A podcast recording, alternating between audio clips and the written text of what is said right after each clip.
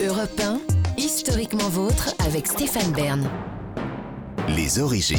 Pour conclure cette émission, on remonte aux origines, toujours avec Jean-Luc Lemoine et Gavin Clemente Ruiz, et surtout avec vous, David Castel-Lopez, et on parle de l'espéranto. Oui. Qui ici parle l'espéranto?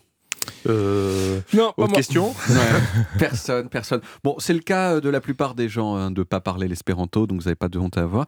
Mais il faut, que, il faut que vous sachiez quand même que si un jour vous avez envie d'apprendre l'espéranto, ça vous prendra pas longtemps du tout. L'espéranto, pour une personne francophone, c'est la langue la plus facile à apprendre. Il y a une étude publiée en 1987 qui a déterminé qu'il fallait que 150 heures d'études à un francophone pour pouvoir mener une conversation en espéranto.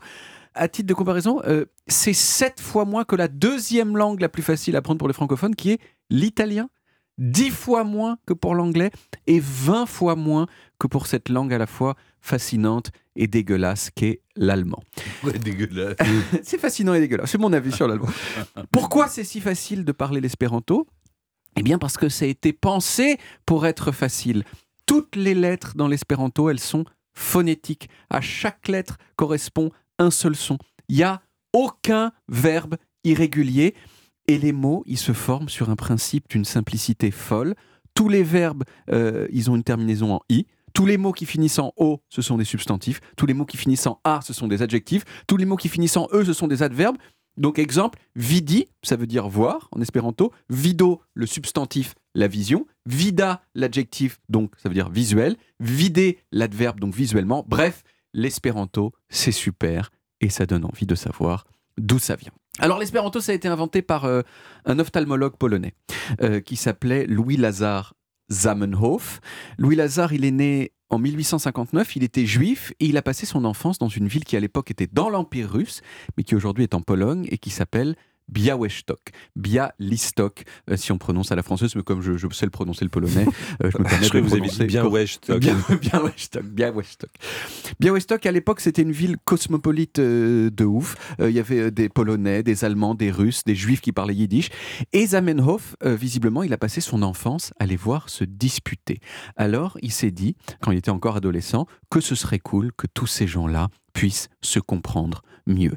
Et en 1887, à 28 ans, il a publié un traité de la langue universelle qu'il a signé d'un pseudo, et ce pseudo, c'était Docteur Espéranto.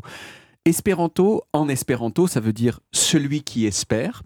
Sous-entendu, j'imagine, celui qui espère que l'espéranto va grave marcher, que ça deviendra la langue universelle qui apporte la paix à l'humanité. Alors lui, il n'avait pas prévu que la langue s'appelle comme ça, mais dans les premiers disciples qui ont- qui l'ont suivi, euh, en fait, c'est ce nom qui a collé.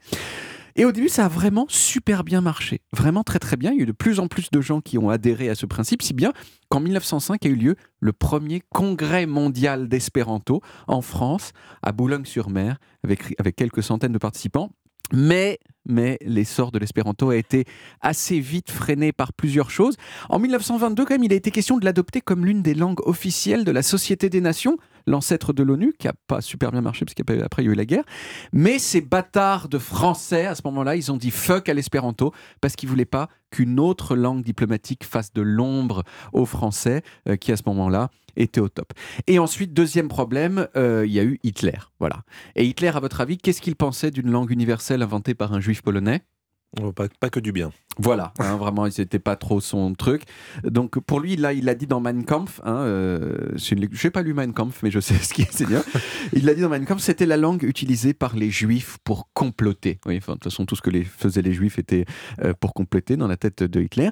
Donc par la suite, les stalinistes non plus, ils n'ont pas trop kiffé l'espéranto. Et enfin, coup de grâce, c'est, on pourrait dire ces 70 dernières années, c'est l'anglais qui a fini par s'imposer comme la langue euh, universelle, en tout cas une version un petit peu dégradée de l'anglais, hein, le globish qu'on appelle.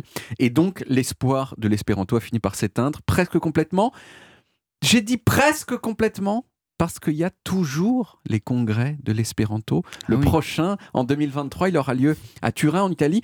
Il y a encore 2 millions de personnes qui parlent l'espéranto dans le monde. C'est la population de Paris intramuros. Alors, à l'échelle de la planète, ça fait pas grand-chose. C'est quand même 2 millions de personnes. Et son apprentissage est même légèrement en hausse grâce à Internet.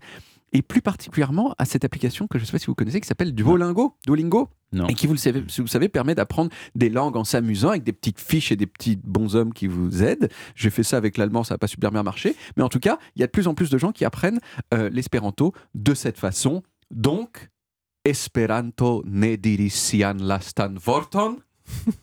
Ce qui veut dire l'espéranto n'a pas dit son dernier mot. Bon, j'avoue, cette fin de chronique, on dirait un peu la fin d'un mauvais de JT, mais voilà, j'ai décidé de finir comme ça. Merci beaucoup, David.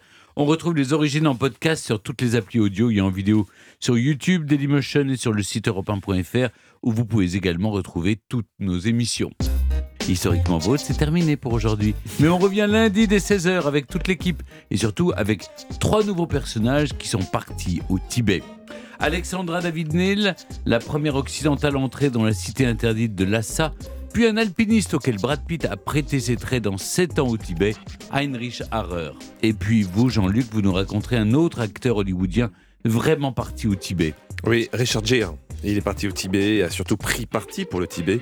Un engagement qui lui a coûté, selon lui, sa carrière au cinéma, vous le verrez. Oui, oh. Alors, à lundi les amis, bon week-end à tous. Retrouvez Historiquement Vôtre tous les jours de 16h à 18h sur Europe 1 et en podcast sur europe1.fr.